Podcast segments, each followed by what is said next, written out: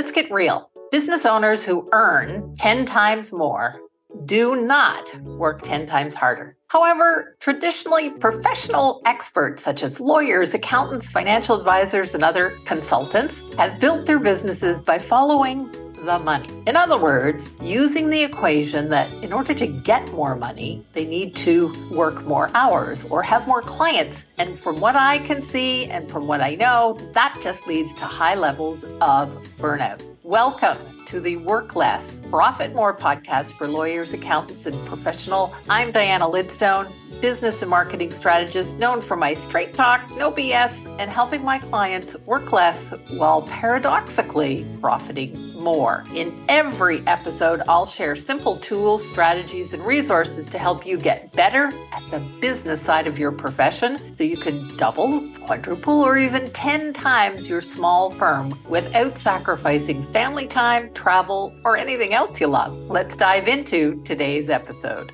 Welcome, friends. I'm so excited to be, you know, having you on this journey with me. It's hard to believe. Yep. This is season three of my podcast. And I know there's lots of exciting stuff coming down the pipeline, lots of changes. And there's an old saying, you know, if you're not changing, you're not growing. Change is actually essential. Business is all about change. I'm sure if you think back to when you started your business and compare it to today, both you and your business have changed, morphed, improved, whatever you want to call it. Well, my business is changing, and so then, so must my podcast. In this episode, I want to share with you my why for the change. You see, because in my previous episode, number 69, I shared the five upcoming improvements to my podcast. But here I want to share the real why, my real reason, my real heartfelt reason why I felt these changes were necessary.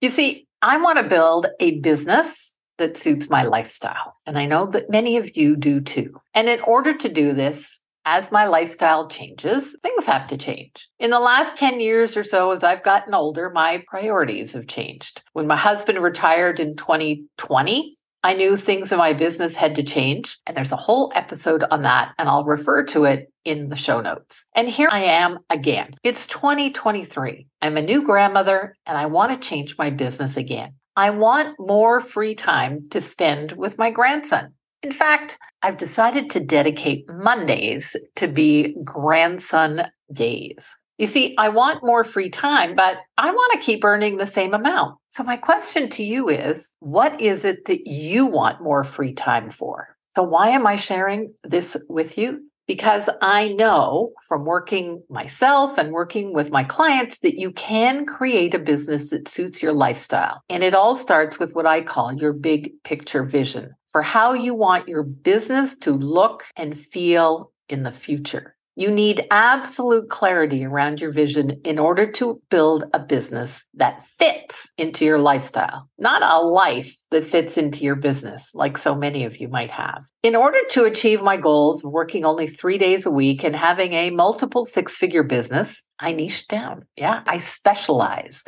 So I've gone from you know, coaches and consultants to what I call professional experts. Now, does it mean I won't work with coaches and consultants? No, but it means that my content, my podcast, my blog, everything that I create will be directed to solving their specific problems. Just a side note if you're a frustrated, overworked coach or consultant, the content in season three will still be pertinent. So if I say the words lawyer or accountant or small firm, just substitute in your head coach or consultant, fade back to regular.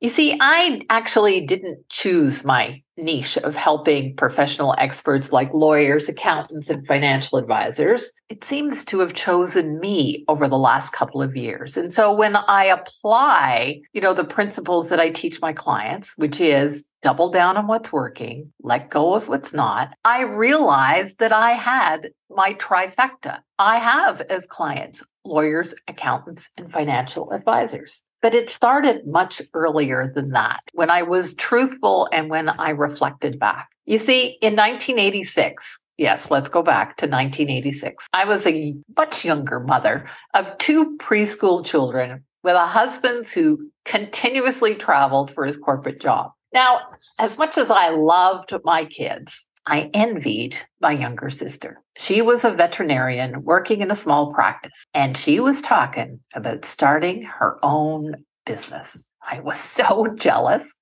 Starting her own business seemed like a wonderful dream.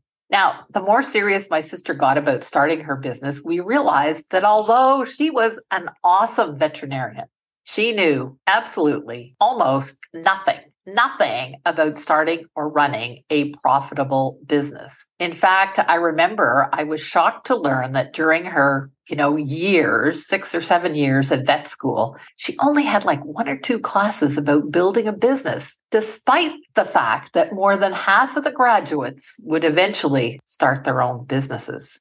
Does this ring a bell? This sound familiar to you if you're a lawyer, an accountant, or financial advisor? You went to university, you took some certification, and no one told you about the other side of the coin, the business of business. Well, after a few discussions with my sister, both my husband and I realized that for her, before even finding a location to open her business, before going to the bank for a loan, before making a list of inventory to purchase, before thinking about hiring help, she needed a business plan and a marketing plan. Have you got one? So while my sister worked her job, I hauled two preschoolers off to the local library to research how to put a business plan together. Remember, I said it was 1986. No internet, just books. Then it seemed that every Sunday evening after dinner, the three of us, my husband with a university business degree, myself doing the research, and my sister, who had the practical knowledge, we sat around the kitchen table putting numbers on paper. And finally, we had a plan, an approximate number for a loan, and even a possible location in a new building in a high traffic area. Okay, I'll cut to the chase. You don't want to know every single detail. But my sister got a loan and started her business. And, you know, it hasn't been easy. I regret over the years that I haven't been able to help my sister grow her business. Hint, hint. It's really difficult to give a family member advice on how to run their business. It doesn't work. You see, my sister has now built a million dollar business. She never in a million years thought a million dollars was possible. I am super, super proud of what she has accomplished. But, and here's the big but, she has sacrificed a lot. What do I mean? She rarely takes vacations or time off. And over the 30 odd years she's had this business, it's been the same way. There was a time when her marriage was on the rocks because hubby felt that he came second after the business. She never had children. She rarely takes time for a hobby. And she's got health issues that, you know, started from the stress and the burnout. What frustrates me and why I do what I do is because it doesn't have to be that way. As I said in my intro, business owners who earn 10 times more don't work 10 times harder. You see, as a business owner, you have the choice. I'll say that again. You have the choice on how you build your business. While my sister was building her business in Halifax, I eventually moved back to Quebec, where I had the opportunity to watch friends of ours, veterinarians, build a highly profitable business raise two fantastic kids, take vacations around the world. So, why couldn't my sister? Why couldn't she take those trips around the world? Why couldn't she have more time for her passion, her horses? Why couldn't she travel to see her only sister, uh, me, her nieces and nephews? Why couldn't she have employees who didn't leave after staying for a short time? It's true she was profitable, but was it really successful? When I think back, you know, it really wasn't my sister's fault. No one taught her that the old equation that success equaled, you know, more money, which equals more work, and that that, you know, kind of hustle, that hamster wheel would only lead to burnout. They didn't teach marketing in vet school or lawyer or accountancy school or whatever it is. The old model, the old equation that more money equals more clients or more hours or more hustle or more burnout, it's really more headaches. My sister and the way she built her business and what it cost her is why. Why I'm on a mission to help professionals, the lawyers, the accountants, and the financial advisors, and anyone else who, you know, reaches out to me who didn't get that business training in school. I want to help them improve the business side of their business. Essentially, how can they differentiate themselves in the marketplace so that people come to them, their clients come to them, and then scale to maybe multiple seven figures with ample time off you see, there's really three components, I believe. I'm on a mission to help them differentiate themselves, not be the same old, same old. How to scale, which means that the gap between revenue and expenses keeps widening. So that profit, and to have ample time off. Can you imagine taking three weeks off from your business, maybe even two months off from your business and still having it to grow? it is possible. You see, over the years, I've learned some key principles that will help drive the content of this podcast so that you can start to change and grow and look at your business in a whole different light. And I call these the nine activators. And I'm going to, you know, quickly go through these nine activators. And I'll be talking about them more and more and more as the podcast progresses. So here's one success is different from everyone. Four. Number one, success is different for everyone. But unless you're specific about what kind of success you want, you'll never get it. And that's what I was talking about, the big picture vision.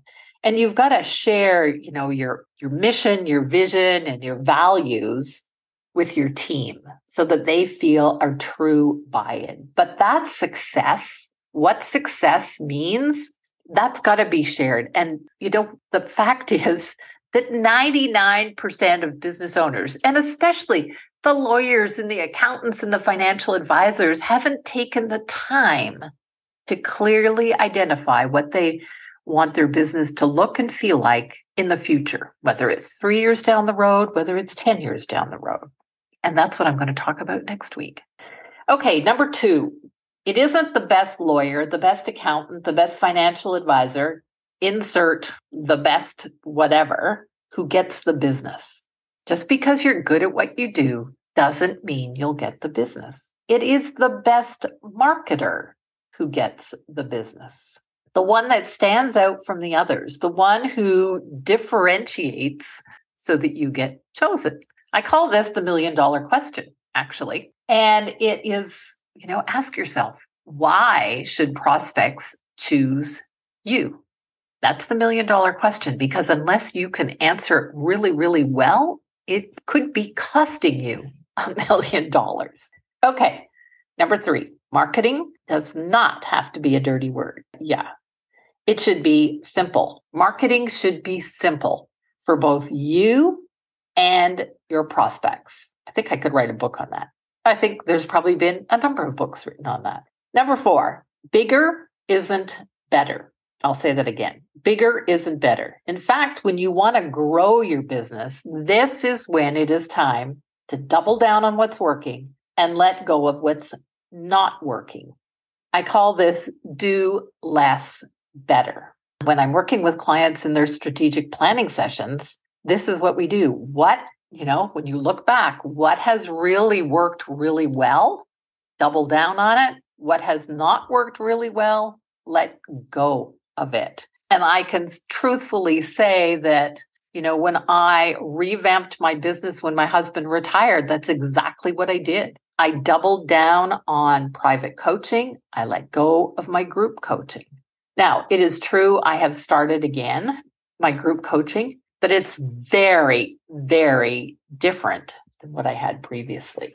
So, what could you double down on? What could you do less of, but better? Number five, revenue is nowhere near as important as profit. No matter your expertise, you're in the business of helping people, of finding solutions to their problem and giving them support. That's your value and it's not about the number of hours that you spend with them. So if you're charging by the hour, stop. We have to build assets in your business so that you can charge for your value, for your expertise, as opposed to the number of hours they are spending with you. Number six, measure what matters to you, to your business, and to each team member. Do you have specific KPIs, specific measures that you keep track of every single month, week, whatever it happens to be? Do your team members each have a number that they are responsible for? You have to measure so that you know where to improve and what to let go of.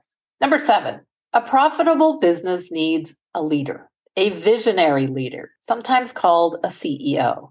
And that is your job. You are the visionary leader of your business. CEO doesn't stand for Chief Everything Officer. It's Chief Executive Officer. It is you being the visionary leader, leading the team so that they can follow you to build the business that you desire. So, this is where the buy in from the team needs to happen about your big picture vision. Number eight is you're the leader of a team of rock star individuals who share your vision and are capable of doing the work to turn your vision into reality. It is the team's job to take the vision that you have. They do the how, they do the implementation of how you're going to reach your vision. You aren't the one doing the how. You aren't the one doing the business. You aren't the one doing the client fulfillment. For a lot of accountants and lawyers and financial advisors, it's really a huge mindset shift for them to go from being the doer to being the leader. And last but not least, number nine, a sustainable business needs systems and automation in order to improve its efficiency and productivity. And sometimes when I talk about systems and automation, people think, oh my God, that's so complicated. A system or an automation can simply be, you know, a Word document that you cut and paste and use over again. It doesn't need to be complicated. But the biggest way that your team, that your business is going to increase profits and free up time is by doing the same thing over and over again through a system that you tweak and so that you get better and better and better at doing it, shorten the time that you get to do it and increase that efficiency and profitability. So there we have it nine activators of your sustainably profitable business. And I've put a graphic in the show notes. You know, feel free to download it and paste it up somewhere as a reminder of where to focus your time and energy. You see, I'm passionate about turning this old equation of success equals, you know, hard work, more hard work, more hours, more clients, turning that old model on its head and building a new business building equation that I call the grow equation. And, you know, in upcoming episodes, I'm going to dive into explaining exactly what that is and how it could work for you.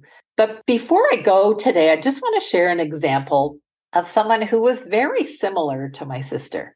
And Milena Cardinal, you can listen to her story in episode 11, came to me about three years ago.